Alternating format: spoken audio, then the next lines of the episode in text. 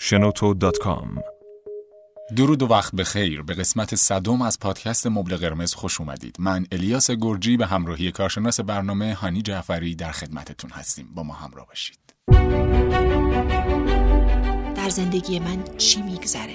برای چی زنده چه اتفاقی میافته؟ چی در ذهن و مغز ما میگذره که ما درمانده میشیم؟ وقتی انسان رو به حال خودش رها می‌کنی به سمت نابرابری. ما داریم به صورت مقطعی الان یک جامعه ای رو داریم درش زندگی می‌کنیم که اتفاقات ناگواری افتاده. با این چه میشه کرد؟ ملت و افراد افسرده درمانده بی عمل بی اثر نمی‌تونن کاری انجام بدن. این دسته از افراد رو خیلی از حکومت ها می‌خوان به خاطر اینکه راحت می‌تونن کنترلشون بکنن. شرایط به شکلی داره جلو میره که متاسفانه حتی در یک لحظه کوتاهی که قرار شاد باشیم اون احساس در ما میاد بالا که چرا من دارم این کار می‌کنم؟ نباید این کار بکنم. من نباید الان لذت ببرم انگار از اون لحظه زندگی.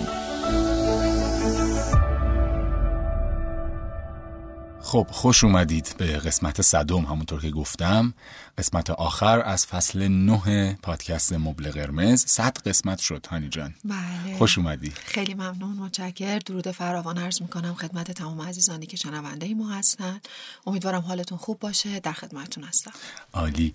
از روزی که با در واقع شما علی شهاب و دوستان استارت ضبط پادکست مبل قرمز رو زدیم پنج سال فکر می‌کنم میگذره چهار سال حداقل میگذره و نه فصل و صد قسمت. خوش گذشت خوب بود. من دوست داشتم از این تولید محتوا. خیلی از عزیزان به ما لطف داشتن. من دوستان خیلی خوبی پیدا کردم از طریق پادکست مبل قرمز چه در فضای مجازی به من ارادت دارن و واقعا یک دوستی شکل گرفته. من چند تا از دوستای بسیار خوبم.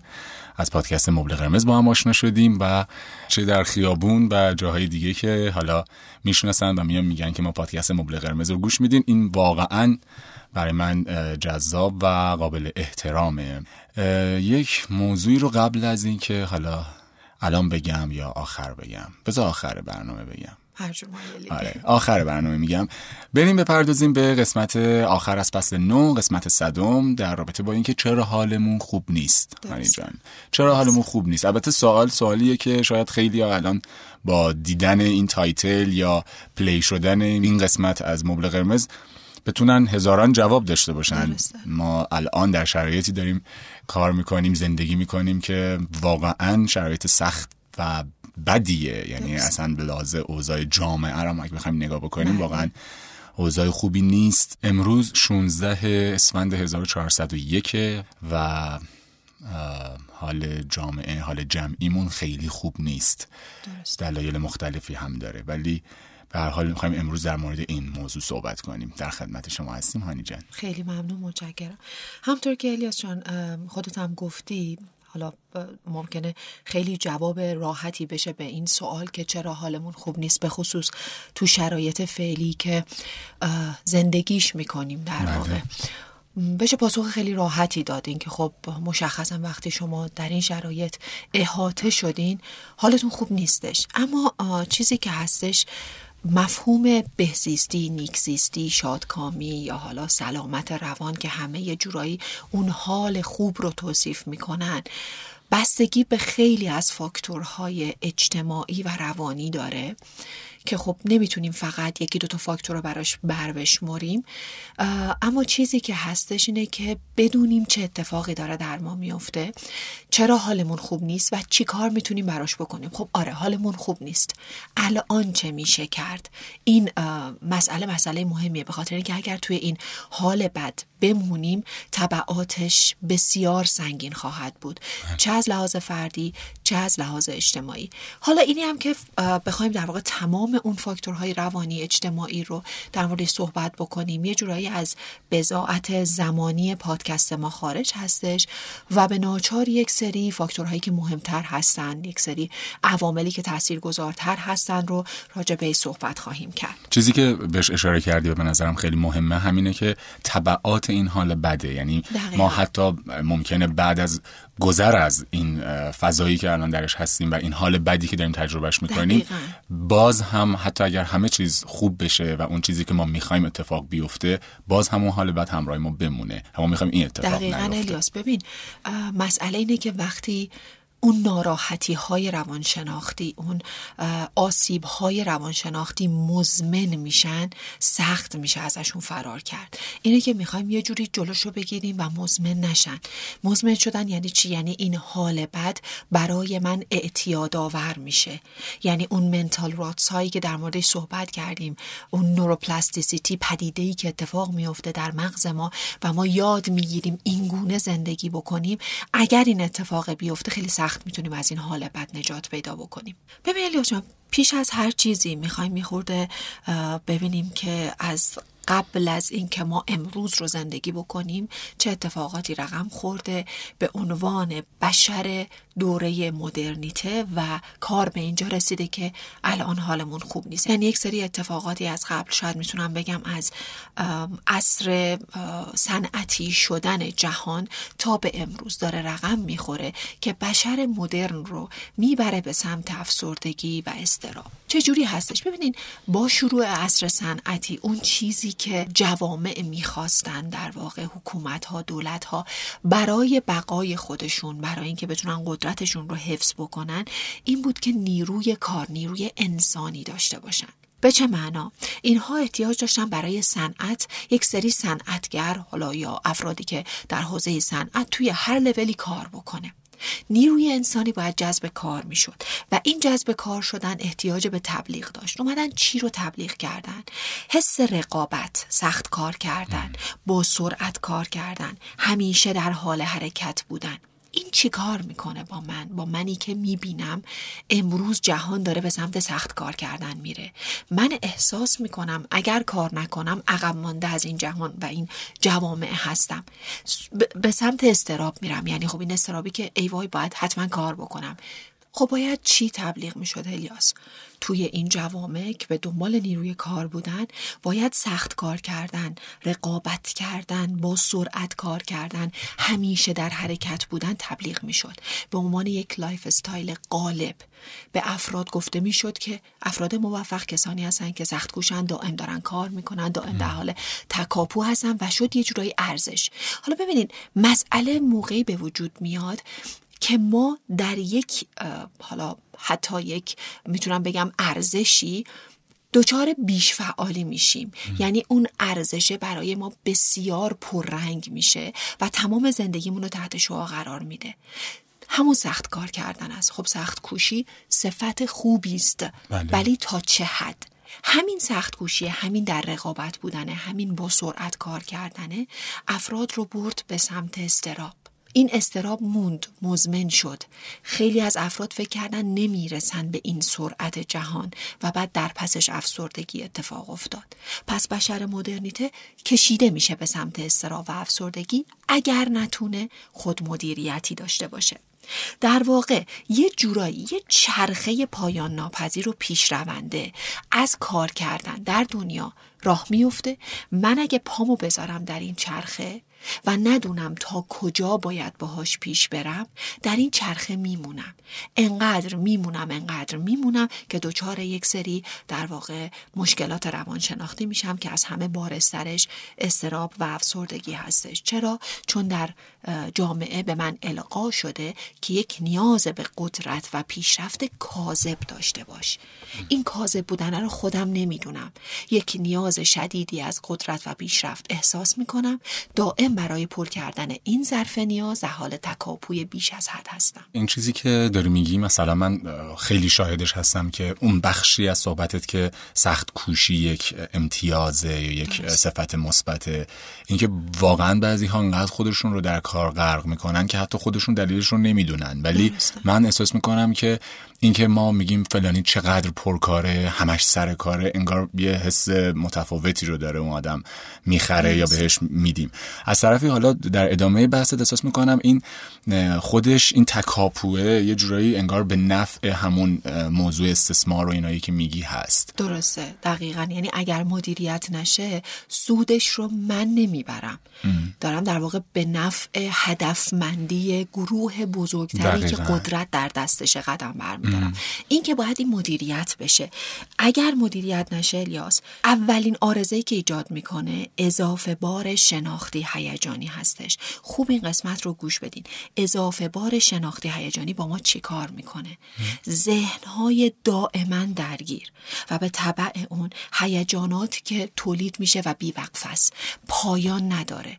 چه اتفاقی میفته در اپیزود نوشخارهای ذهنی بهش پرداختیم. وقتی ذهن من دائما درگیر هستش از یه جایی به بعد انقدر سرعت این درگیری و حجوم افکار زیاد میشه که مدیریت کردنش بسیار کار سخت میشه. بعد چه اتفاقی میفته؟ یه اتفاق بدتر. من دیگه نمی‌تونم حوزه های زندگیم رو تفکیک کنم. ببین وقتی سرعت افکار الیاس در ذهن تو زیاده دائم در حال پردازشه. درگیری های زندگی دستی درگیری های شغلی تحصیلی بالا رفتن پیشرفت کردن کار کردن پول در آوردن وقتی دنبال اینها هستی این درگیری ها دائم در ذهن تو داره میچرخه. با سرعت فراوان. پس تو نمی‌تونی حوزه زندگی تو تفکیک کنی. یعنی چی؟ یعنی از صبح ساعت هشت صبح رفتی سر کار. چهار و پنج بعد از ظهر اومدی از محل کارت بیرون. بعضی ها حتی تایم کاریشون دقیقا. طولانی ترم هستش. و نمی‌تونی تفکیک کنی که ببین من در محل کارم رو بستم. الان یه بخش دیگه ای از زندگی من شروع شده. ولی درگیری های ذهنیت راجع به کارت همچنان تا آخر شب که می‌خوای بخوابی ادامه داره. این به خود فرد بستگی داره. اگه کارفرما بعد از ساعت کاری نخواد مزاحمت ایجاد بکنه یا پیام حالا اون هم دست منه. ببین الیاس من مرزهام رو برای دیگران مشخص می‌کنم. چه مدیر من باشه چه همکار من باشه. من یک مرزی رو مشخص می‌کنم. ببین من تا این ساعت کار می‌کنم. از این ساعت به بعد یک حوزه دیگه ای از زندگی من شروع میشه. من دیگه کار نمی کنم پس ازتون خواهش می‌کنم از این ساعت به بعد راجع به کار با من در تماس نباشید. اون رو هم من مشخص می‌کنم. ولی میگم اگر نتونم این حجوم افکار رو مدیریت بکنم اضافه بار هیجانی و شناختی کاری با من می‌کنه که تمام زندگیم انگار من دارم کار می‌کنم. 24 ساعت زندگیم. چرا 24 ساعت؟ چون خواب شما رو هم مختل بله. می‌کنه. باز در اپیزود نشخارهای ذهنی گفتیم چه مکانیزمی رقم می‌خوره که خواب شب من هم به خاطر افکارم به خاطر ذهن درگیرم در طول روز خدچه دار میشه. پس عملا انگار من یک موجودی هستم که 24 ساعت روز رو دارم کار می‌کنم. احتمالا به هیچ کدوم از اون کارها همون شکلی که باید مفید باشه نمی‌تونیم برسیم. دقیقا همینه. و باز چرا؟ همون پروژه ناتمام اتفاق دقیقا دقیقا همینه. حالا چرا؟ چون من presence of mind یا حضور در لحظه رو از دست دادم. شما وقتی حضور در لحظه نداشته باشید عملا اون productivity یا اون کارآمدیتون رو از دست میدین. ریت کارآمدی میاد پایین. شما در لحظه حضور ندارین. ممکنه دارین کار می‌کنین. راجع به درگیری دیشبتون با همسرتون با پارتنرتون با دوستتون دارین فکر می‌کنین. ببین این افکار یه جورایی کتگورایزد یا قسمت بندی آفرین نشده. خب وقتی قسمت بندی نیست یعنی چی؟ یعنی من یک آشفتگی یک آشوبی از افکار در ذهنمه. اصلا نمی‌دونم الان اینجا نشستم. این دست افکار مناسب محیطی که درش هستم هست یا نیست؟ این میشه که تفکیک از بین میره. از من یک فردی آشفته می‌سازه. فرد آشفته استرابی می‌کنه. بعد از یک مدتی که شما مسترب بودن یعنی چی؟ یعنی شما می‌خوای یه اقدامی انجام بدی که حالت بهتر بشه. بعد از این مدتی هیچ اقدامی نمی‌تونی انجام بدی. هر اقدامی انجام میده محکوم به شکسته چون من آشفتم. فرد آشفته نمی‌تونه اقدام سازنده انجام بده چون تفکرات سطح عالیش مختله. وقتی نمی‌تونه اقدام خوبی انجام بده که حالش رو بهتر بکنه میشه یک فرد بی انگیزه درمانده پرغم یعنی چی؟ یعنی افسردگی کردن. می‌خوایم یه خورده این رو بازش بکنیم. من خیلی از مراجعین الیاس به من میگن یک حس عجیبی از احساس گناه و عجله تو امان داریم. یعنی یک حس این که دائم توی زندگی باید عجله داشته باشیم برای اینکه به یک چیزی برسیم و یک حس گناه که در پس این عجله هستش. به چه صورت؟ من تمام هفته رو کار کردم. حالا آخر هفته یه بعد از ظهر حالا یه صبح تا بعد از ظهر با دوستام قرار گذاشتم بریم بیرون. یا یک جایی با هم بشینیم یه گفتمانی داشته باشیم. نشستم اونجا دائم با خودم فکر می‌کنم. کارهای دیروز انجام دادم. هفته دیگه چی کار باید انجام بدم؟ ای وای من که با این قرار نذاشتم هنوز. ببین دائم ذهن من درگیره. بعد احساس گناه میاد. پشت این تعجیل. احساس گناه. بیکاری نشستی اینجا. این تو واقعا هیچ کاری نداری. نشستی با دوستات گپ می‌زنی. این همه کار باید انجام بدی. و عملا در از بودن در اون لحظه هیچ لذتی نمی‌بری. یعنی با دوستات نشستی از لحاظ فیزیکی در اون مکان هستی ولی از لحاظ روانی جایی دیگه ای سیر می‌کنی. خب تو وقتی که تمرکز نداری بر لحظه ای که درش هستی عملا سطح لذتت میاد پایین. یه فیلمی داری می‌بینی به وفور می‌بینیم که افراد در طول دیدن یک فیلم مورد علاقهشون ذهنشون خارج میشه. دوباره میره سراغ افکاری که یک جورایی درگیری های روزمرهشون هستش. هیچی متوجه نمیشن. آخر دست نه فیلم رو متوجه شدن. نتونستن بپردازن به درگیری های ذهنیشون. فکر می‌کنه داره کاری می‌کنه که هیچ کاری هیچ کاری هم نمی‌کنه. دقیقا همینه. خب این سطح لذت رو در زندگی من میاره پایین. مگر میشه که من نیاز به تفریح نداشته باشم؟ بالاخره نیاز به تفریح باید بهش پاسخ بدم دیگه. خب سطح لذت میاد پایین شادکامی من میاد پایین. بعد میگم حالم خوب نیست. خب معلومه حالت خوب نیست. واسه اینکه تمام حوزه های زندگیت رو با هم قاطی کردی. حوزه های زندگی تفکیک نشدن. ما این تفکیک رو احتیاج داریم.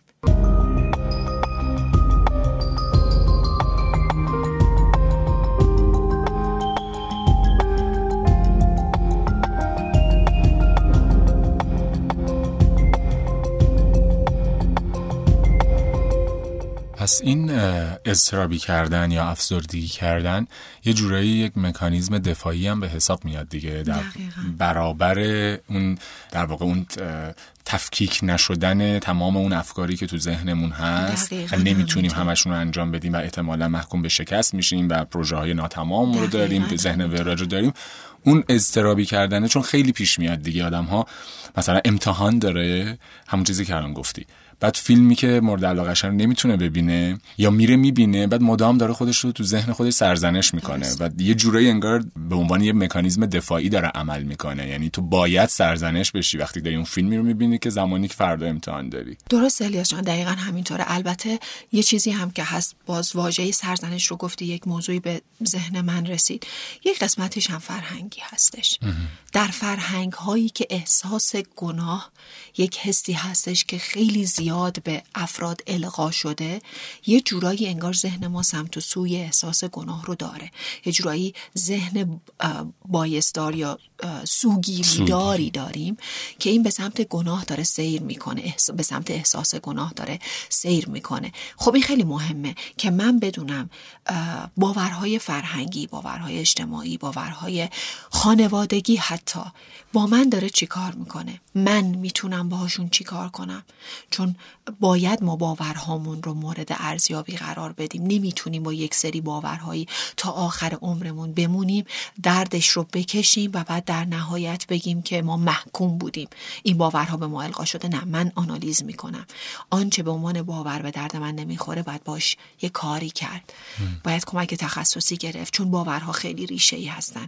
سخته بگیم بذارینشون کنار. یعنی خیلی شعارگونه میشه. باید کمک تخصصی بگیریم تا ببینیم می چه جور می‌تونیم این باورها رو یا تعدیل بکنیم یا حذفشون بکنیم یا اصلاحشون بکنیم. یه کاری باید براشون کرد.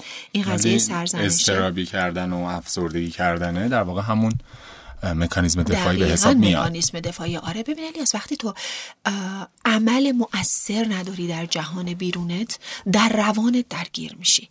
من یا اقدام عملی می‌کنم و تأثیر اون اقدام عملی حال من رو خوب می‌کنه یا وقتی اقدام عملی مؤثری ندارم یا اقدام های عملی دارم که می‌بینم مؤثر واقع نشده. مؤثر واقع نشده یعنی چی؟ یعنی نتونسته نیازهای من رو برآورده بکنه.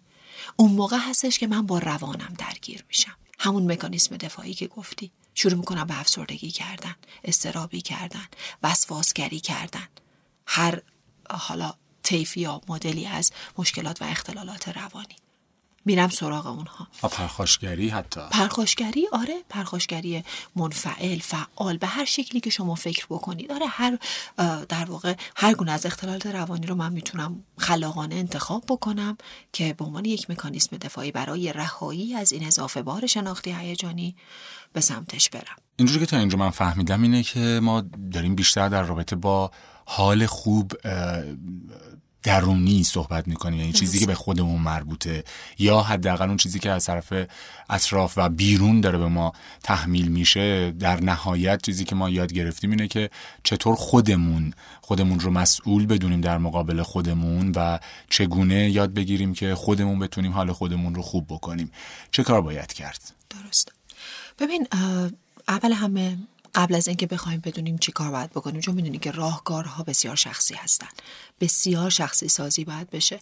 یک راهکار رو نمی‌تونیم برای همه بگیم. ولی یه سری چیزایی حالا کلیت دارن که می‌تونیم راجع بهشون صحبت بکنیم. ببین الیاس وقتی که شما داری با سرعت بسیار زیاد زندگی می‌کنی عملا مثل اون موشی هستی که در گردونه گیر کرده دائم داره میدوه محکوم به دویدن تا جایی که از نفس بیفته. این اتفاق برای زندگی ما هم داره میفته. بعد چی میشه؟ دچار بحران پیری یا میان سالی میشیم. یعنی هلوش 55 60 تا 70 سالگی یه بحران اسفناکی میاد سراغ ما. از خودمون می‌پرسیم چی کار دارم می‌کنم با زندگیم؟ چیزی اصلا من فهمیدم از زندگیم؟ من چی از زندگیم فهمیدم؟ تمام طول زندگیم رو در حال تکاپو بودم در حال کار کردن بودم در حال دویدن و ندیدن. چیزی من از زندگیم ندیدم چیزی متوجه نشدم. پس کاری که باید کرد اینه که سرعت زندگیتون رو یکم کم کنید. چرا؟ تا زمانی که سرعت زندگی رو کم نکنید نمی‌تونید آنالیزش کنید. الیاس در سرعت بسیاری از ابعاد زندگی ما حقایق زندگی ما از جلوی چشممون رد میشه و پنهان میمونه. باید به سطح واقعیت بیاریم.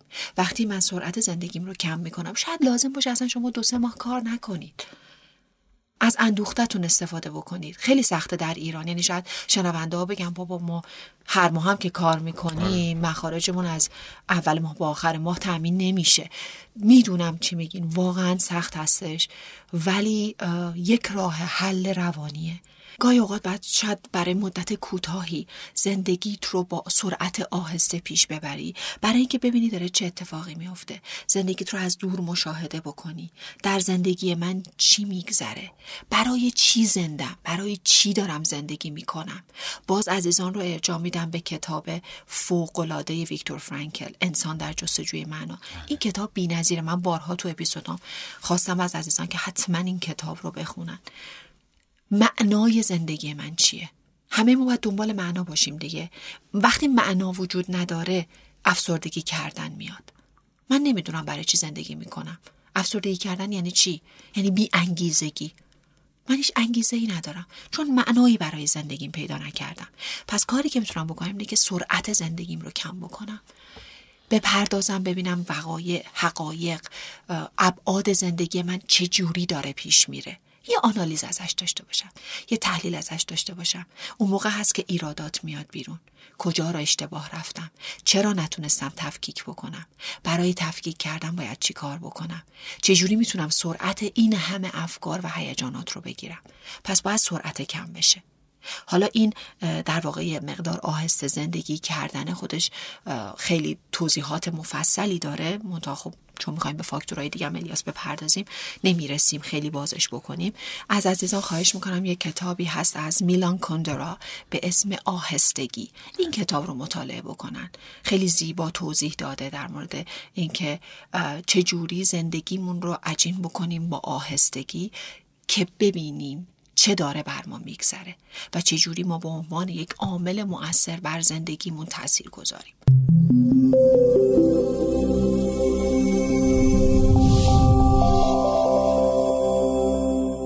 هانی جان بیا یه ذره هم بپردازیم به جامعه. یعنی ذره ببریمش بیرونی که می‌دونم البته در نهایت همش برمیگرده آره. به خودمون ولی خب توی فضایی که حالا این جامعه که منظورم میگم کشور خاصه منظورم نیست. می‌تونه در جوامع کوچیک در خونه در محل کار. شما وقتی تبعیض می‌بینی بی عدالتی می‌بینی. توی خیابون شما دوچرخه نداری و می‌بینی که یه نفر این ماشین خیلی مدل بالا سوار شده و اینا. خب همه اینها یک اضافه باری به ذهن من وارد می‌کنه درسته. که هر کدومشون به حال باعث میشن که حالمون خوب نباشه. حالا جدای از تمام مسائلی که ما داریم دست پنجه نرم می‌کنیم مسائل فرهنگی سیاسی اقتصادی که این روزها فکر می‌کنم کمتر کسیه که باش درگیر نباشه.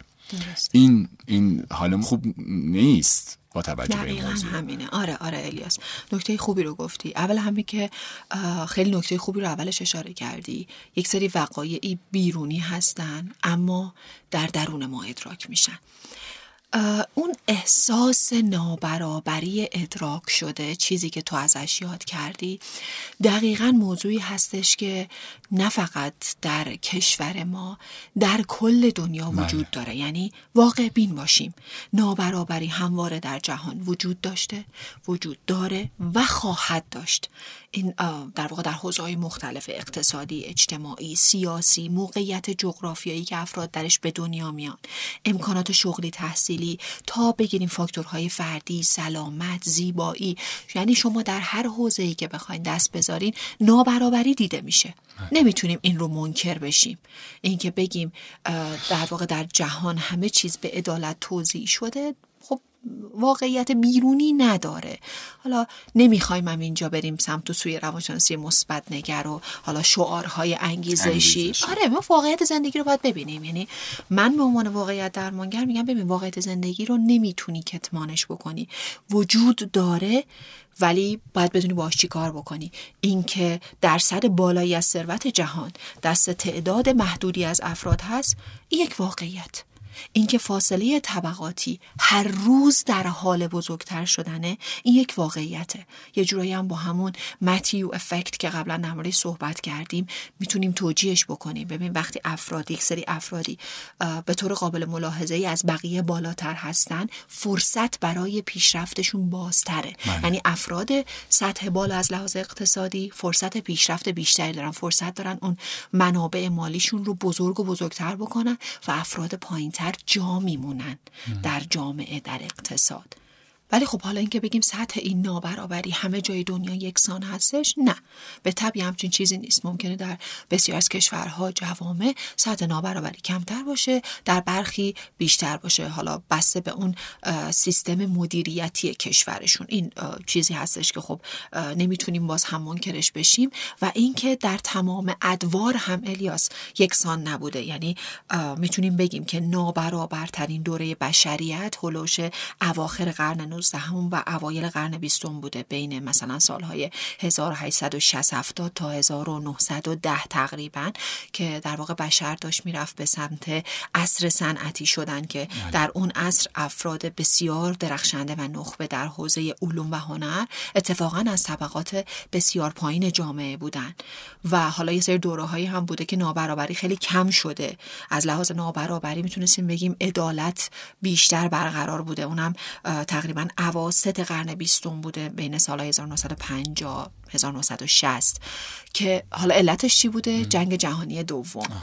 خیلی جالبه. یک کتابی داره والتر شایدل به اسم Four Horses of Leveling یعنی چهار اسب عدالت که اومده میگه چهار اتفاق که در دنیا میفته باعث میشه که عدالت بیشتر برقرار بشه. سطح نابرابری به طور قابل ملاحظه بیاد پایین. یکی از اونها الیاس جنگه. چرا؟ چون وقتی که جنگ اتفاق میفته احتیاج به بسیج دقیقا.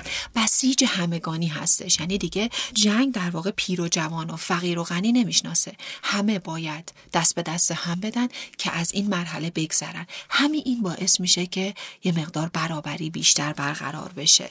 یکی دیگه از اتفاقاتی که برابری رو برقرار می‌کنه pandemic های کشنده هستش. خودش بهش میگه lethal pandemic یا pandemic ها بیماری های کشنده که تعداد قابل ملاحظه ای از افراد به هلاکت می‌رسن و اون باقی مانده ثروت و امکانات در بین تعداد افراد محدودی پخش میشه. این خودش باعث میشه که حالا یه مقدار نابرابری کمتر بشه. خشنه ولی بله. این اتفاق آره میفته مثل تا اونی که قرن چهاردهم در اروپا اتفاق افتاد این باعث شدش که برابری بیشتر بشه در واقع. یکی دیگهش انقلاب های بزرگه. مثل حالا اتفاقی که در فرانسه بله. افتاد انقلاب کبیر فرانسه که باعث میشه اون سطوح طبقات اجتماعی اقتصادی در هم بریزه اونایی که ثروت داشتن قدرت داشتن از ثروت و قدرت میان پایین و یک سری افراد دیگه جاشون رو می‌گیرن انگار که یه این آمیختگی باعث میشه که در واقع این قدرت و ثروت دقیقا پخش بشه بین افراد.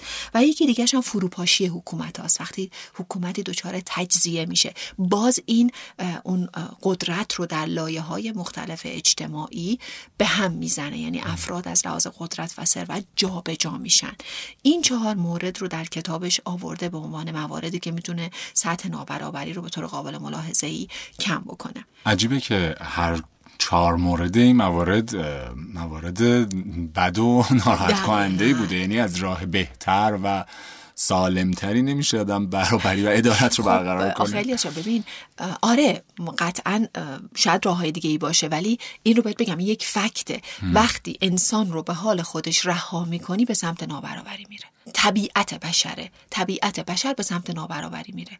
مگر اینکه به قول تو یک سری اقداماتی بشه که خب اون اقدامات هم نمی‌تونه اونقدی موثر باشه که ما بگیم عدالت به طور کامل در جهان برقراره. ببین الیاس از بد و تولد اگر ما نگاه بکنیم خیلی برابری وجود نداره. اینکه یک کودکی در شرایط بسیار سختی به دنیا میاد در فقر و گرسنگی برفرض در آفریقا به دنیا میاد یا یک کودک دیگه ای در یک کشور مدرن با امکانات و پیشرفته به دنیا میاد خب یه جورایی ممکنه اون مفهوم عدالت و برابری رو زیر سوال ببره. البته میگم این مفهوم عدالت و برابری از اون مفاهیم کانتروورشال خیلی بحث برانگیزه.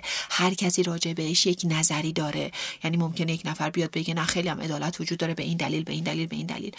واردش نمیشیم. آنچه به عنوان واقعیت داریم می‌بینیم این هستش. حالا ممکنه با یک سری توجیهاتی هم عدالت وجود داشته باشه ولی آنچه مردم دارن ادراک می‌کنن از برابری چیزی هستش که داریم میبینیمش در جهان.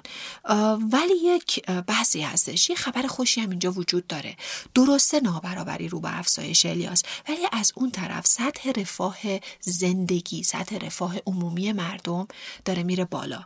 به طور کلی در جهان میگم الان شنونده ها ممکنه بگن که واقعا در ایران یه همچین چیزی نیست. یعنی مردم واقعا به سختی الان دارن امورات میگذرونن من به طور کلی در جهان میگم. اگر یک نگاهی بندازیم نسبت به گذشته شاید مثلا نسبت به 100 سال پیش تا امروز می‌بینیم که در واقع کالاهای مصرفی رفاه کلی بیشتر در دسترس مردم هستش. یعنی چی؟ یعنی تنوع کالاهای خوراکی پوشاکی بهداشتی خیلی خیلی بیشتر شده. خیلی بیشتر در دسترس مردم هستش. حالا میگم باز با ایران مقایسه نکنین که در دسترس هست ولی توان تهیه کردن وجود نداره. این که دارم میگم به طور کلی هستش. حالا می‌خوایم با نگاه تئوری انتخاب و واقعیت درمانی به این جریانات به این پدیده های پیرامونمون بپردازیم. اول از همه تئوری انتخاب میگه واقع بین باشیم.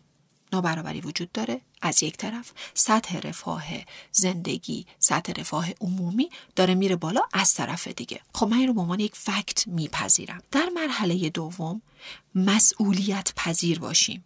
یعنی که من می‌تونم انتخاب بکنم که محکوم باشم قربانی باشم به شرایطی که به وجود اومده یا اصلا به من تحمیل شده. از این بهتر. می‌تونم قربانی باشم. به هر جهت یک سری مشکلات اقتصادی در کشور ما به ما تحمیل شده. یا من می‌تونم قربانیش باشم محکوم باشم یا نه. توی این شرایط بگم ببین مسئول حال خوبم خودم هستم. من در بدترین شرایط سه انتخاب دارم. یا بله. یه کاری بکنم اوضاع بهتر بشه. یا کاری نکنم یا, کاری نکنم یا, کاری کنم اوضاع بدتر, بدتر بشه. در این انتخاب رو همیشه دارم. در بدترین موقعیت های زندگی. من همیشه مثال زلزله رو میارم. خب دیگه از زلزله غیر قابل کنترل تر که چیزی نیست. ولی من در اون شرایط هم سه انتخاب رو دارم که در واقع اوضاع رو بهتر بکنم بدتر بکنم یا فریز بشم و هیچ کاری نکنم. پس در نظر داشته باشیم که ادراک من از پدیده های جهان واقعیت زندگی من رو می‌سازه. این که من جهان پیرامونم رو با تمام مشقتهاش چالشهاش نابرابریهاش چگونه ادراک می‌کنم که سلامت روانم حفظ بشود یا نشود در دست منه؟ این رو باید بپذیرم. این با شعارهای انگیزشی فرق داره که خب می‌خواد در واقع یه جوری جلوه بده که جهان گل و بلبله و خوبه و آدم ها با هم برابرن. نه ما نگاه واقع بینانه داریم. یعنی تعریف واقعیت درمانی و تئوری انتخاب این هستش که شما واقعیت زندگی خودتون رو نمی‌تونید کتمان کنید. می‌بینید و با تمام جزئیاتش میپذیرید. ولی سوال اینه سوال بعدی که بعد از پذیرش واقعیت میاد. من چگونه انسانی باشم؟ چه دست انتخاب هایی داشته باشم که توی این شرایط کمترین آسیب و بیشترین سود رو ببرم؟ این میشه یک نگاه هوشمندانه. برای درک بهتر این موضوع باز دوباره میگم شاید فکر بکنیم شعاره ولی اگر من باز عزیزان رو ارجاع بدم به کتاب انسان در جستجوی معنای ویکتور فرانکل متوجه خواهند شد که اینها شعار نیست. چرا؟ این کتاب یه جورایی مستند آشویتسه یعنی شما فکر نمی کنم چیزی بدتر از اردوگاه های کار اجباری نازی ها در جهان دیده باشید. اون همه خشونت اون همه نگون بختی که می‌تونه توی یک محیط بسته ای اتفاق بیفته. در اونجا هست که وقتی کتاب رو می‌خونید می‌بینید اون دسته افرادی که جان سالم به در بردن از این اردوگاه ها چه ویژگی هایی چه جوری تونستن واقعیت زندگیشون رو ببینن بپذیرن ولی خورد نشن نشکنن؟ انسانهای قوی از اون اردوگاه های اصفناک بیرون بیان. پس این واقعیت وجود داره که من می‌تونم حتی در بدترین شرایط به گونه ای انتخاب بکنم که سلامت روانم حفظ بشه. خب هانی جان حالا همینجا یه جایی تو صحبتات اشاره کردی که این ترازوی نابرابریه به حال فعال میشه. اون مقایسه کردن اون ناعدالتی ما داریم آره، می‌بینیم و این اتفاق میفته و باید بپذیریمش واقعیت ها رو بپذیریم. با این ترازو می‌خوای چیکار چیکار کنیم؟ آره داریم میبینیمش و هر روز جلو چشامونه.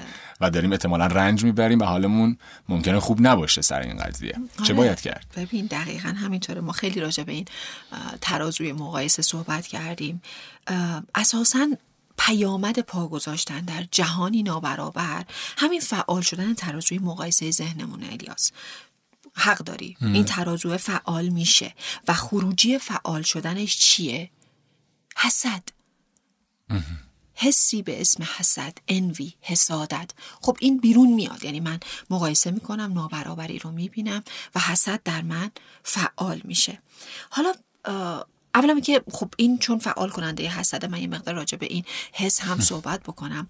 الیاس حسادت یکی از خطرناکترین حس هایی هستش که بشر تجربه می‌کنه. از یک طرف حسی هستش که بیشتر از هر حس دیگه ای توسط انسان ها پنهان میشه.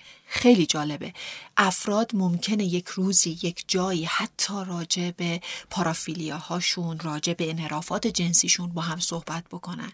ولی حسد رو حسادتشون رو پنهان می‌کنن.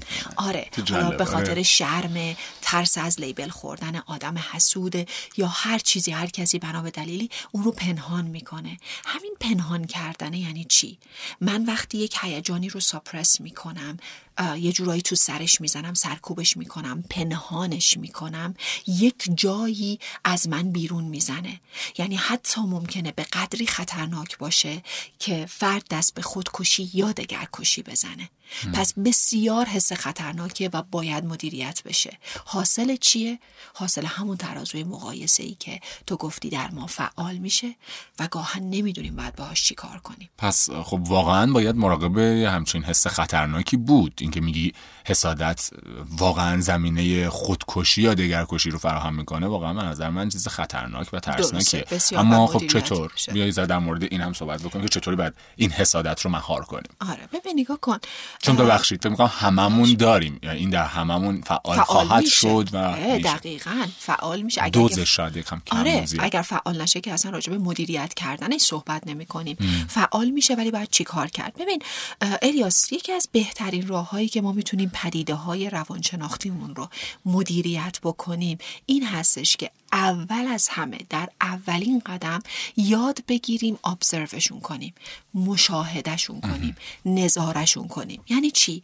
یعنی من نگاه بکنم در طول روز در واقع تمام انتخاب هایی که یه جورایی داره ترازوی مقایسه منو فعال می‌کنه چیا هستن؟ و اونها رو مشاهده بکنم. بارها شده افراد میرن پیش پزشک مراجعه می‌کنن رستوران میرن آرایشگاه میرن دائم در حال چرتکه انداختنن. حساب کتاب می‌کنن که این دکتره آخر ماه چقدر پول براش میمونه؟ صاحب آرایشگاه چقدر داره در میاره؟ اینا کار می‌کنن مام کار می‌کنیم. اینا پول در میارن مام پول در میاریم. میان خونه و زندگی و ماشین و حالا سطح رفاه دیگران رو با خودشون مقایسه می‌کنن. میرن توی سوشال میدیا نگاه می‌کنن. خودشون رو با افرادی که اصلا نمی‌شناسن مقایسه می‌کنن. حالا چه از لحاظ ظاهری چه از لحاظ کیفیت زندگی. یعنی باید حواسم باشه کجاها دارم این ترازو رو فعالش می‌کنم خب این ترازوه را که من می‌دونم همیشه وجود داره. ولی وقتی نگاهش بکنم و ببینم که خب الان داره فعال میشه. این چی احتیاج داره الیاس؟ همون presence of mind. یعنی حضور, حضور در, در لحظه. لحظه. دقیقا. که من ببینم در این لحظه اه ترازوی من فعال شد. من چی کار دارم که ببینم در آمده؟ مثلا این دکتر چقدره؟ این کافه چقدر در میاره؟ این دست فروش چقدر در میاره؟ چرا من دارم دائمی مقایسه رو می‌کنم؟ نگاهش می‌کنم. و بعد سعی می‌کنم مدیریتش بکنم. موضوع زندگی من نیست که ببینم دیگران در چه سطحی دارن زندگی می‌کنن یا آخر ماه چقدر پول تو حسابشون میره. این خیلی چیز مهمیه. حالا یه مبحثی هم پیش میاد خیلی هم ممکنه بگن که خب من اگر خودم رو با افراد پایین از خودم مقایسه بکنم که حالم خوب میشه چرا این کارو نکنم؟ من میگم نه این اتفاق نمیافته. اگر با افراد بالاتر مقایسه بکنی که خب تکلیف روشن حالت بد مشخصا. دائم احساس. دائم احساس می‌کنی که خب تو خیلی پایین تر هستی تو زندگیت به جایی نرسیدی درمانده افسرده و پر استرس خواهی بود. حالا بیا با افراد همسطح خودت یا پایین تر از خودت خودتو مقایسه بکن. در دنیایی که ما داریم در این زندگی می‌کنیم الیاس پر از شگفتیه. غیر قابل پیش بینیه شما فردا روز از خواب بلند میشی می‌بینی همون عده ای که داشتی خودتو باشون مقایسه می‌کردی و خیلی خوشحال بودی که من چقدر جلو رفتم. ارسی بهشون رسیده اصلا یه دقیقا یه اتفاقی افتاده. حالا چه لحاظ مالی چه از لحاظ تحصیلی از هر لحاظی که شما فکر بکنی. این آدم دیگه اون آدمی که شما دیشب خوابیدی و فکر می‌کردی ازش بهتری نیست در همیشه روی پاشنه نمیچرخه. اونجا دیگه میشکنی. پس حواسمون باشه. اساس هم به اونجا رسید من من نرسیدم. زیاد نرسیدم. دقیقا. اون کجا بود؟ ما چی فکر می‌کردیم راجع به خودمون؟ الان اون کجاست؟ ما کجاییم؟ پس این اساس مقایسه اشتباهه. اساس مقایسه مخربه. تنها مقایسه ای که اتفاق میفته من با خودمه. یعنی من یه منبع مقایسه در زندگی دارم. خودم. خودم رو با خودم مقایسه می‌کنم. دیروز کجا بودم؟ امروز کجا هستم؟ یعنی یک در واقع می‌تونم بگم ماشین خود ارزیابی دائما فعال دارم. خودم رو ارزیابی می‌کنم خودم رو آنالیز می‌کنم. میگم آقا جایگاه من در مسیر رسیدن به هدفم کجاست؟ درست وایستادم؟ منحرف شدم؟ از این مسیر خارج شدم؟ پس من میام تمرکزم رو به جای بیرون از خودم که دستاوردی نخواهد داشت. جز سرخوردگی برمیگردونم به درون خودم. پس این مقایسه خوبه ها. ولی به شرط اینکه با خودم انجام بشه. یعنی من باید اون ویژگی های مقایسه سالم رو در واقع اجرا بکنم خودم رو با خودم مقایسه بکنم خود ارزیابی داشته باشم تا خروجیش حاصلش بشه پیشرفت در زندگی. حال خوب. تا زمانی که با دیگران مقایسه بکنم حال خوب نیست. پس کاری که باید بکنیم این هستش که عینک مقایسم رو برداریم. یعنی از صبح که بلند میشیم چشممون رو باز می‌کنیم با عینک مقایسه به دنیا و اطرافیانمون نگاه نکنیم. این راهکارشه. ترازوی مقایسه وجود داره ولی من با تمرکز تمام مصادیق مقایسه کردن خودم با دیگران رو از صبح که بیدار میشم تا شب که میخوابم مورد تحلیل قرار میدم. اونجا هست که می‌بینیم بعد از یه مدتی چقدر کم شده. یعنی شما حواست هست به این مقایسه‌ای که داری می‌کنی و حالت رو بد می‌کنه. این یه راهکاری که می‌تونه کمک بکنه. حالا در مورد حسادت اگر که عزیزان بیشتر بخوام بدونن چون خیلی مبحث طولانی هست و مفصل هستش یک کتابی هستش هلموت شوک نوشته به اسم Envy The Theory of Social Behavior. کتاب بسیار قشنگی هستش. من به زبان اصلی خوندم نمی‌دونم ترجمهش هست یا نه ولی خیلی می‌تونه کمک کننده باشه که در واقع بیشترین حس رو بشناسیم و بدونیم که با حس حسادت چه می‌توان کرد.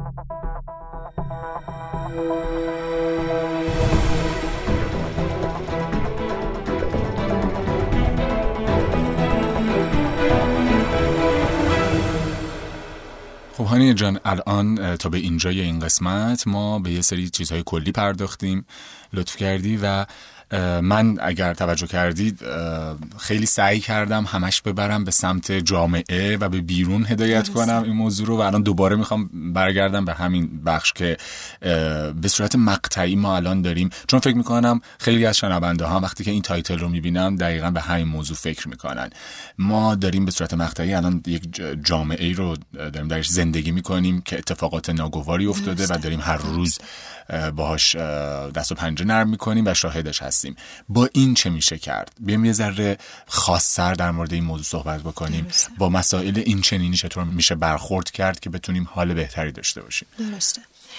ببین الیاس جان آره در مورد چیزهایی صحبت کردیم که حالا یه مقداری می‌تونیم بگیم که بیشتر جهان شمول بود و حالا شاید در بقیه جای دنیا بتونیم کم و بیش رگه هایی از این مشکلات رو که باعث میشه اون نیکزیستی ما رو در واقع سطحش رو تغییر بده دیده بشه. اما چیزی که هستش همینطور که میگی ما در حال حاضر در کشورمون داریم در یک دنیایی زندگی می‌کنیم که پر شده از اخبار و وقایع پایان ناپذیر تلخ و ترسناک. بله. این واقعیت وجود داره. و این حجم از اخباری که ما داریم در این زندگی می‌کنیم یه جورایی از تحمل خیلی از ماها داره خارج میشه کم کم. ولی چیزی که هستش اینه که باز من به عنوان یک فرد چطوری می‌تونم مدیریت بکنم محیطی رو که دارم درش زندگی می‌کنم و بهتر بگم تأثیرات محیطی بر خودم رو چجوری در واقع یه جورایی مدیریتش بکنم کنترلش بکنم که کمتر آسیب ببینم. چقدر خودم رو در معرض این وقایع و اخبار قرار میدم. اینها دیگه تحت کنترل من هستش. حالا ممکنه اینجا سوال پیش بیاد که خب چطور می‌تونم خودم رو در معرض قرار ندم؟ نمی‌تونم آدم بی تفاوتی باشم. نمی‌تونم دست روی دست بگذارم. از صبح که بلند میشم اخبار رو دنبال می‌کنم این حوادث رو میشنوم. به نظرم آدمی که داره در این جامعه زندگی می‌کنه اگر می‌خواد تاثیر داشته باشه. اگه می‌خواد از غم دیگران با خبر باشه باید این اخبار رو هم بشنوه. اما ببین چیزی که هستش الیاس من همیشه معتقد هستم که من به عنوان یک ارگانیسم متعقل متفکر استدلالگر. همیشه حاضر هستم بین محرکی که به من وارد میشه و پاسخی که از من ساطع میشه. حالا محرک اینجا دیتا اخبارهای ناخوشایندی هستش که به من می‌رسه و پاسخی که از من ساطع میشه می‌تونه حسی از درماندگی سرخوردگی بی انگیزگی غم مفرد استرس شدید ترس وحشتناک باشه. یا اینکه از من یک فردی آگاه بسازه فردی که آگاهانه عمل می‌کنه و اثر می‌گذاره. این پاسخ می‌تونه در این طیفی که بهت گفتم از درماندگی و سرخوردگی تا یک فرد اهل عمل آگاه در واقع مختلف باشه. ولی چیزی که هست واقعیت اینه که من به عنوان ارگانیسم متفکر بین محرک و پاسخ عمل می‌کنم و خوبه که هوشمندانه عمل بکنم. من نمیگم اخبار کسی گوش نده یعنی اینکه از حال و روز افراد دیگه با اطلاع نشه. ولی اینکه من چقدر گوش بدم. و چقدر قدرت تحلیل داشته باشم این مهم هستش. یادم نمیاد در کدوم اپیزود صحبت کردیم راجع به اخبار اینکه حوادث وقتی به گوش ما می‌رسه به عنوان ورودی ما چجوری فیلترش بکنیم. یعنی این اخباری که به من می‌رسه باید از یک فیلتری رد بشه. هان یک فیلتر شناختی. من ببینم کدوم دسته از این اخبار قابل پذیرش و قابل اعتماد هستن. ببین الیاس کار بسیار سختیه. اینکه من تشخیص بدم که خب این رویدادها که از رسانه ها داره پخش میشه. کدومش رو می‌تونم بهش اعتنا بکنم اعتماد بکنم و بپذیرم و کدوم رو نمی‌تونم. بسیار کار سختی چون رسانه ها هر کدوم یک رسالتی دارن یک هدفی دارن و اخبار رو با توجه به اون رسالتشون هستش که در واقع دستکاری می‌کنن اینطوری بگم و به گوش ما میرسونن. حالا اون دستکاری شاید به این معنا نباشه که ما بگیم دروغ میگن. یعنی واژه دروغ رو نتونیم بگیم. دستکاری کردن یه مقدار ظریفتره. اونجایی که صحبت کردیم راجع به اخبار. من واقعا تو ذهنم نیست کدوم اپیزود بود. اون آره. رکن سومه باید مورد توجه قرار بگیره. اینکه اگر یک سربازی به فرماندهش میاد میگه که دو تا خبر دارم. خبر خوب و خبر بد. خبر خوب این که هنوز ده تا تیر داریم و خبر بد این که فقط ده تا تیر داریم. ببین دو تا خبره و در واقع اون چیزی که شما متوجه میشین یکی هستش اما بار هیجانی متفاوت داره. خوب و بد. می‌تونه به ترسونتتون یا امیدوارتون بکنه. چیزی که مهمه پشت این ماجراست. شما ده تا تیر رو برای چند نفر داری. اون رکن سوم است. ده تا تیر مونده. این خبر می‌تونه خوب باشه یا بد باشه بسته به آدم هایی که شما قرار باش مقابله بکنی. پس اینکه رکن سوم ها رو در نظر بگیریم تحلیلگر باشیم. صرفا یک سری داده های خامی رو برای خودمون پردازش نکنیم و بعد در نهایت یک اضافه بار هیجانی داشته باشیم. به خاطر اینکه اون چیزی که از ما می‌سازه الیاس بر اثر مرور زمان افراد درمانده در خود فرو رفته بی عمل و بی اثر. و واقعا این دسته از افراد رو خیلی از حکومت ها می‌خوان به خاطر اینکه راحت می‌تونن کنترلشون بکنن. شما دقیقا شما یک فرد آگاه رو یک فردی که بینش داره می‌دونه چه اتفاقی داره میفته تحلیلگر هستش و آنالیز می‌کنه وقایع اطرافش رو به راحتی نمی‌تونی تحت کنترل در بیاری. ولی یک فرد درمانده که هر خوراکی بهش میدی می‌خوره خیلی راحت می‌تونی تحت کنترل درش بیاری. پس حواسمون باشه چه دسته از اخباری رو گوش میدیم؟ اگر اخبار گوش میدیم حتما تحلیل کسایی که تفسیر می‌کنن و بیطرف هستن و متخصص هستن رو گوش بدیم. حالا این باز خودش سخته. شما آره. فرد رو چجوری پیدا بکنید؟ ولی خب به هر حال با پیگیری کارهاشون می‌تونیم افراد مطمئن رو پیدا بکنیم. خب حالا همینجا یه مسئله این که چون تو تو هر قسمت یه توضیحاتی میدی در رابطه با اینکه چی در مغز ما اتفاق میفته اون حالت نوروترانسمیتری که باعث میشه که به یک نتیجه ختم بشه که حالا مطلوب ما نیست. مثل الان که در مورد درماندگی صحبت می‌کنیم. الان چه چه اتفاقی میفته چی در ذهن و مغز ما میگذره که ما درمانده میشیم؟ درسته درسته.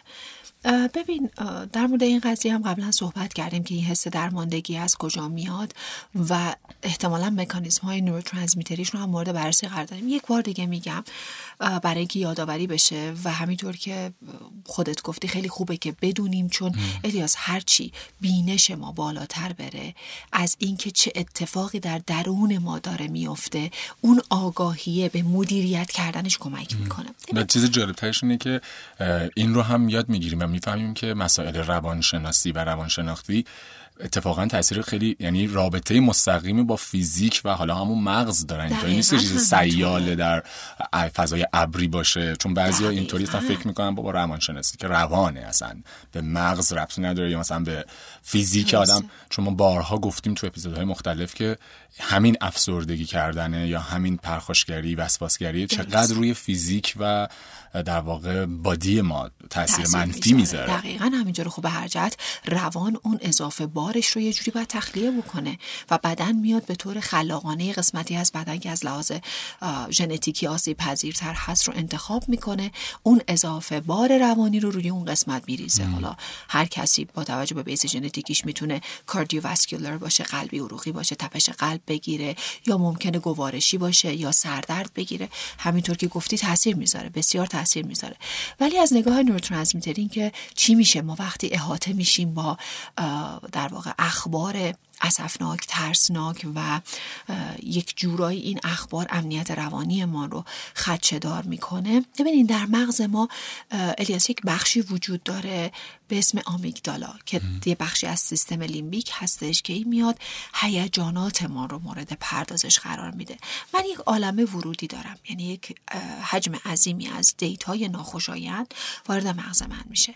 وقتی تجزیه تحلیل میشه برایندش میشه یک دسته از هیجاناتی که معمولا این هیجانات هم خیلی در هم هستن. یعنی شما نمی‌تونی به طور تفکیک شده بگی ترسیدم یا بگی غم دارم. یعنی همه اینها با همه ترس غم شرم درماندگی ناامیدی خشم مفرته اینها همه هستش و یه جورایی انگار این آمیگدالا رو داره بیش از حد فعال می‌کنه. یعنی این قسمت فقط درگیر پردازش یک هیجان خاص حاصل از یک فکر خاص نیست.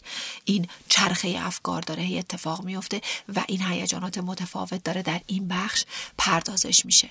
خب وقتی در واقع این قسمت از مغز بسیار فعال هستش دائما سیناپس های فعال داره.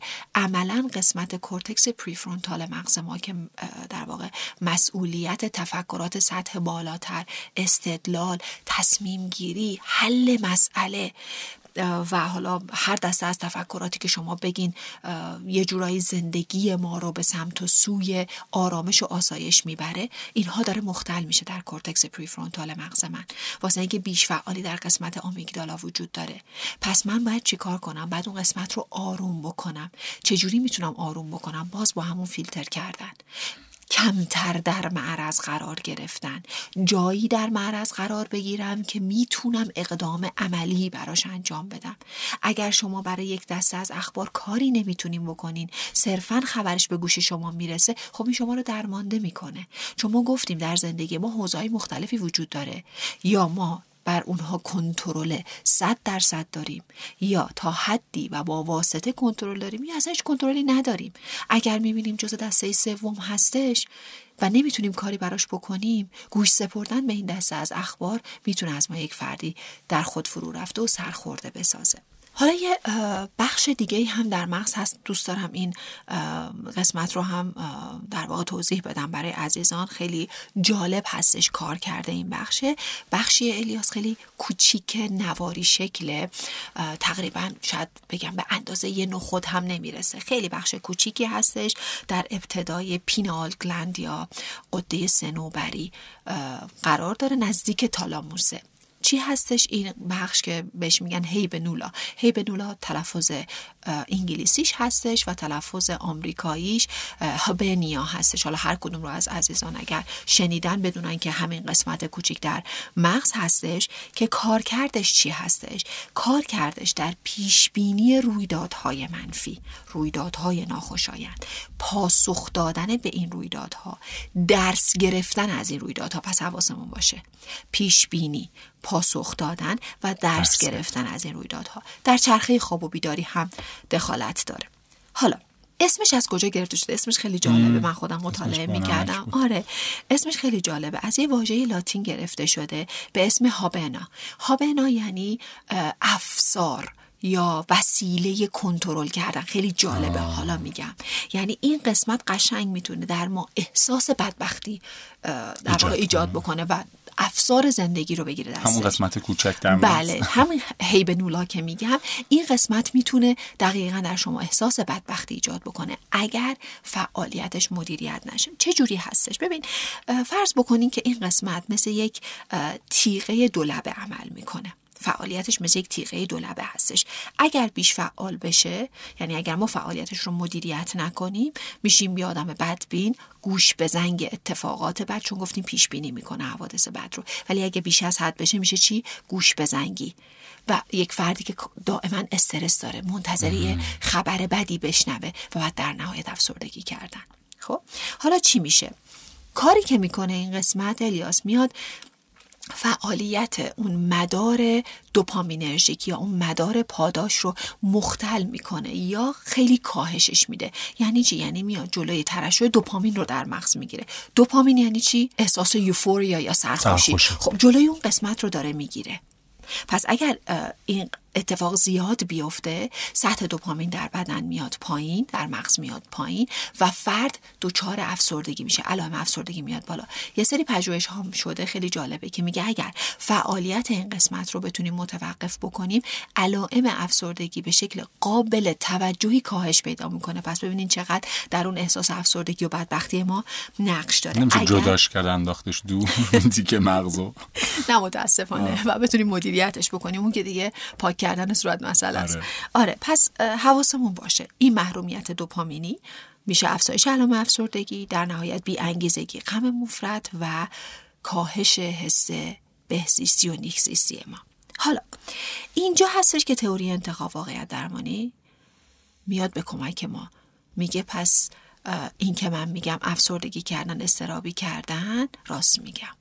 حتی اگر این یک مکانیسم مغزی هستش من می‌تونم درش اثر بذارم. چه جوری ببین من یک سری انتخاب هایی می‌کنم در زندگیم که این انتخاب های من می‌تونه من رو افسرده بکنه یعنی افسرده ساز باشه مسترب ساز باشه وسواسی ساز باشه یا هر چیز دیگه ای چجوری؟ ورودی میاد به مغز من. خب من فیلترش نمی کنم جدا سازیش نمی کنم یه حجمی از اطلاعاتی که بهم وارد شده میپذیرم. بعد مشغول میشم به پردازش هیجانی حاصل از اطلاعات ورودی. درست شد؟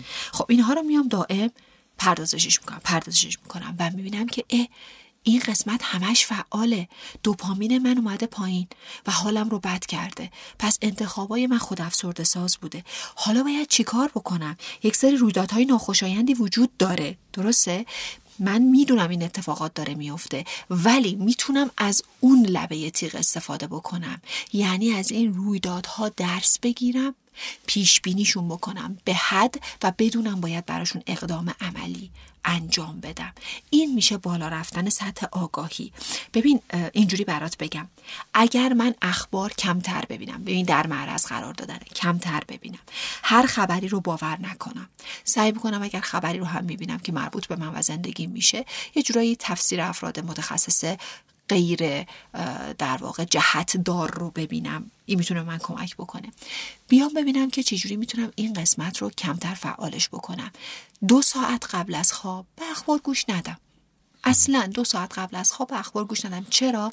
چون این داره به چرخه خواب من هم در واقع آسیب می‌زنه. یعنی اینکه عملا شما 24 ساعته درگیر هستین. در مورد خواب هم قبلا صحبت کردیم که چی میشه که خواب رم و نان رم من به هم می‌خوره و من وقتی صبح بلند میشم احساس خستگی بیش از حد می‌کنم انگار که کوه کردم و اصلا نخوابیدم. این به خاطر همون افکاری هست که قبل از خواب میاد سراغ من. خب من سعی کنم یکی دو ساعت قبل از خواب اصلا اخبار نبینم. هر خبری رو باور نکنم به هر رسانه اعتماد نکنم. سعی کنم تحلیلگر باشم و بعد در نهایت اقدام عملی من چیه؟ می‌تونم اجازه بدم این قسمت از مغز من از من یک فرد بدبخت بسازه یا نه؟ مدیریتش بکنم سطح آگاهیم رو ببرم بالا. پس احتیاج هستش که اگر ما داریم در دنیایی زندگی می‌کنیم که پر از اخبار بد پر از وقایع بد هستش. حالا گاهی فقط اخبار هم نیست شما از در صبح که میایم بیرون از منزل خیلی از صحنه ها رو دارین می‌بینید. یعنی این رو تجربهش می‌کنین با چشم های خودتون می‌بینید اینها همه هست. من متوجه هستم خودم در این جامعه دارم زندگی می‌کنم. این مشکلات رو می‌بینم و ناراحت میشم. اما خب چیزی که هستش اینه که آیا ناراحتی من حاصلی داره در بیرون من یا نه؟ من کاری می‌تونم انجام بدم که حسم بهتر بشه یا نه؟ فقط دارم با اون ناراحتی با اون غمه با اون ترسه با اون خشم زندگی می‌کنم. خیلی الیاس مردم خشم دارن. خیلی خشم گاهن می‌بینیم که با خودشون صحبت می‌کنن. یعنی خودگویی ها شروع میشه از نش... مرز نشخار ذهنی داره میگذره. افراد با خودشون صحبت می‌کنن با افرادی که ازشون خشم دارن دعوا می‌کنن. خب این اتفاقاتی که داره میفته خیلی بده. یعنی در نهایت من می‌دونم برایندش چی میشه. از ایرانی ها داره چی می‌سازه. باید یه جوری جلوش گرفته بشه. اگه قرار اتفاقات خوب رقم بخوره ما باید آگاه باشیم. ملت و افراد افسرده درمانده بی عمل بی اثر نمی‌تونن کاری انجام بدن. نمی‌تونن اقدام موثری داشته باشن. این رو باید بپذیریم. پس من باید مدیریتش بکنم. ولی سخته. تمیز دادن این مسائل سخته. این که میگیم باید اون قسمت از مغزمون مدیریت بشه سخته. همه اینا رو می‌دونیم.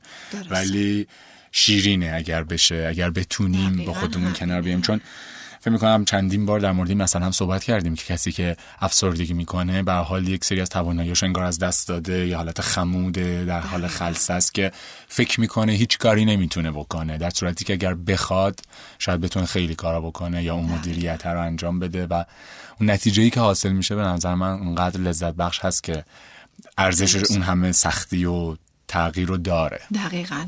به عنوان کلام آخر الیاس میگم. روی مبحث تفکیک. خیلی فکر کنید. خیلی نکته مهمی هستش. من خیلی می‌بینم در بین مراجعینم این تفکیک اتفاقا نمیافته و این احساس ناراحتی خشم غم ترس دائم داره در زندگی ما پخش میشه. می‌بینم پدر مادرهایی که با فرزندانشون درگیر میشن. سر موضوعاتی که واقعا موضوع درگیری نیست. فقط به خاطر اینکه ذهنهای درگیرشون رو به بافت خانواده دارن می‌برن. یعنی شاید حتی درگیری با کودکان 8 9 ساله هستش که اساسا اون هیچ کانسپتی نداره از وقایعی که داره در جامعه اتفاق میفته ولی یک اضافه باری از پدر مادر ناآگاه داره بهش تحمیل میشه. این تفکیک خیلی مهمه. واقعا کیفیت زندگی رو می‌بره بالا. یاد بگیریم در لحظه حضور داشته باشیم یاد بگیریم متمرکز باشیم یاد بگیریم زندگی در هر مقطعی نیازمند یک سری فعالیت هایی هستش. اینها رو با همدیگه ادغام نکنیم. خیلی زیبا بود این جمله آخرت و احساس خشم و غم و اینها رو در موردشون گفتی مثال آوردی و احساس گناه اینکه قبلتر هم صحبت کردیم همون مثال امتحان داشتن و فیلم دیدن چیزیه که الان ما داریم تجربهش می‌کنیم. داریم زندگیش می‌کنیم. شرایط به شکلی داره جلو میره که متاسفانه حتی در یک لحظه کوتاهی که قرار شاد باشیم یه اتفاقی یه تبریک تولدی یا هر چیزی اون احساسه در ما میاد بالا که چرا من دارم این کار می‌کنم؟ نباید این کار بکنم. من نباید الان لذت ببرم انگار از اون لحظه زندگیم. خیلی نکته خوبی رو اشاره کردی. خیلی مواقع می‌بینیم که افراد به همدیگه میگن. الان موقع تولد گرفتنه الان موقع شادباش گفتنه.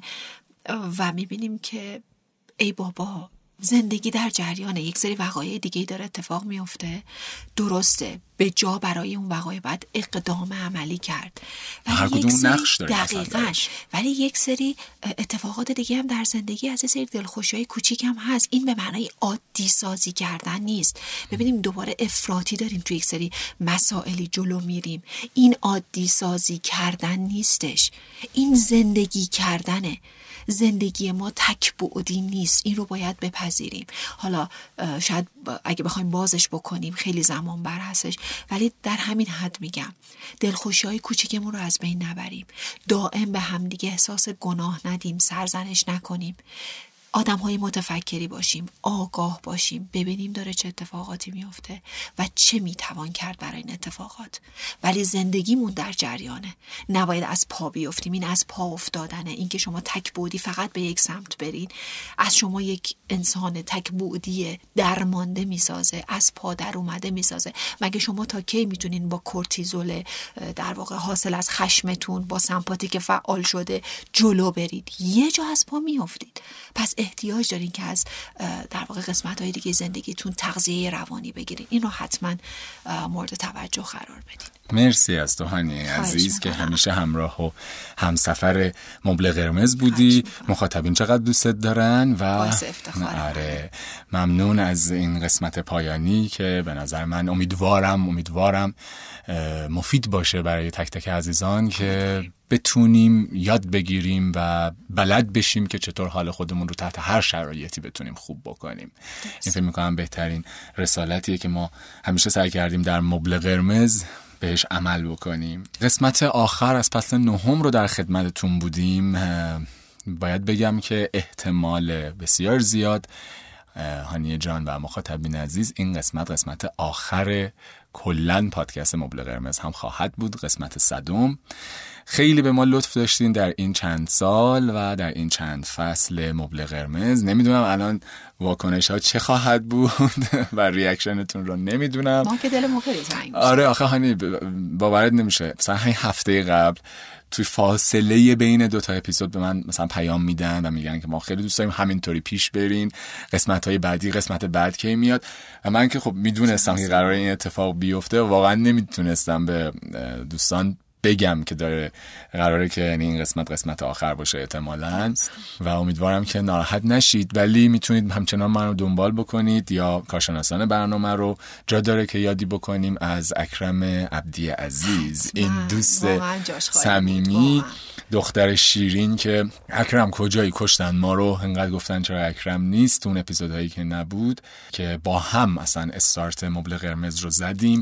از علی شهاب نازنینم. بله. کارشناس و روانشناس بالینی که از ابتدای مبل قرمز همراه بود و همسر عزیزش خانم سیمین‌دخت عسگری که با هم دیگه فعالیت می‌کنن social شون هم بهتون میگم.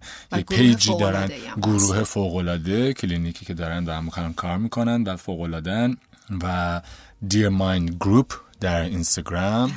page شون زوج روانشناس دارن فعالیت می‌کنن و به همین آدرس در یوتیوب هم در واقع کانال دارن. شما هم بفرمایید خانم هانی جان که کشتن ما رو انقدر گفتن که این آدرس خانم جعفری کجاست؟ خانم دکتر که چجوری ما بتونیم ID شون رو حداقل داشته باشیم بتونیم ارتباط بگیریم. page اینستاگرامتون.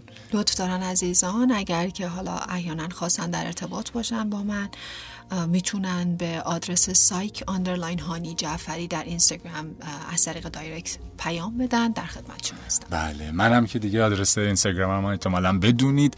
it's.iliaji که من فکر می‌کنم ما رو دنبال بکنید حالا درسته این خبر مقدار غیر منتظره بود ولی به همون اندازه شاید اتفاقات جذاب دیگه قرار بیفته.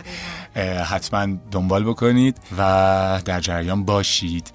سپاسگزارم از شنوتو و شنو باکس که در واقع مبل قرمز از این درگاه به صورت اختصاصی از درگاه شنوتو و روی پلتفرم شنوتو منتشر میشه و به واسطه feed در بسیاری از podcatcher ها و پلتفرم های پادکست‌خوان در دسترس شما هست. حتما برامون کامنت بذارین. همچنان گوش بدید.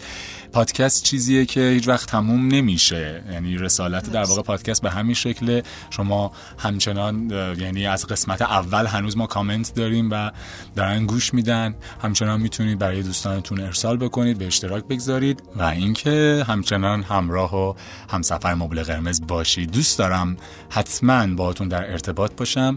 کانال مبل قرمز در تلگرام رو هم دوستانی که ندارن آیدیش همینه ادساین مبل قرمز قرمز با کیو حتما اونجا هم می‌تونید باشید و از اطلاعات و اخبار که ما در آینده شاید منتشر کنیم در جریان باشید. ما رو تنها نذارید خدا نگهدار به امید دیدار در جای دیگه یا روز دیگه. شاید البته مبل قرمز بازم ادامه داشته باشه. یا شاید تیم شنوتو با یک تیم جدید به غیر از من و دوستانم مبل قرمز رو ادامه بدن. این رو هم بگم. ولی ما رو هم دنبال بکنید من رو دنبال بکنید الیاس الیاس گرجی رو دنبال بکنید. شاید اتفاقات جذاب دیگه هم بیفته. دوستتون دارم. خدا نگهدار.